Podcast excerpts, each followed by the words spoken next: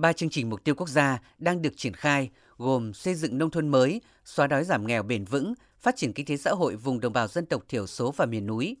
Trong năm 2022, tốc độ giải ngân các chương trình này đạt rất chậm. Đến năm 2023, tỷ lệ giải ngân vốn cũng chỉ đạt khoảng 70% kế hoạch.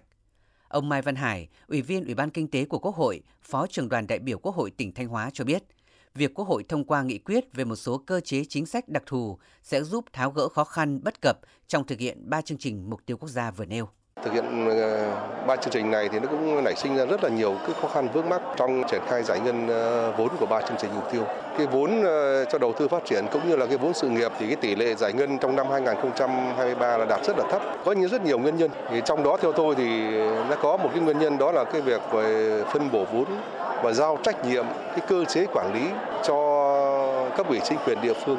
Một trong tám cơ chế chính sách đặc thù được đánh giá cao là thí điểm phân cấp cho cấp huyện trong quản lý tổ chức thực hiện các chương trình mục tiêu quốc gia giai đoạn 2024-2025.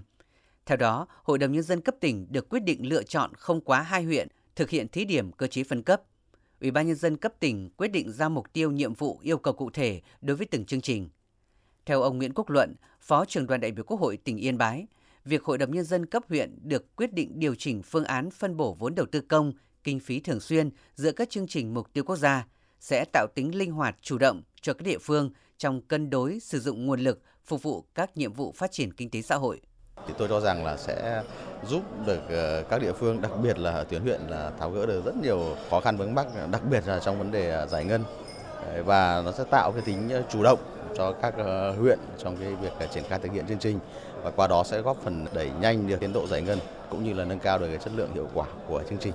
Ừ, trước đây ấy, mà khi chưa có cơ chế đặc thù ấy thì các huyện sẽ rất là khó khăn lung túng, đặc biệt là trong cái việc điều chuyển chương trình hỗ trợ trong các nguồn vốn ấy thì nó sẽ rất là khó khăn. Vướng mắc cứ phải là là trông chờ vào bên trên điều chỉnh thì bên dưới mới thực hiện được.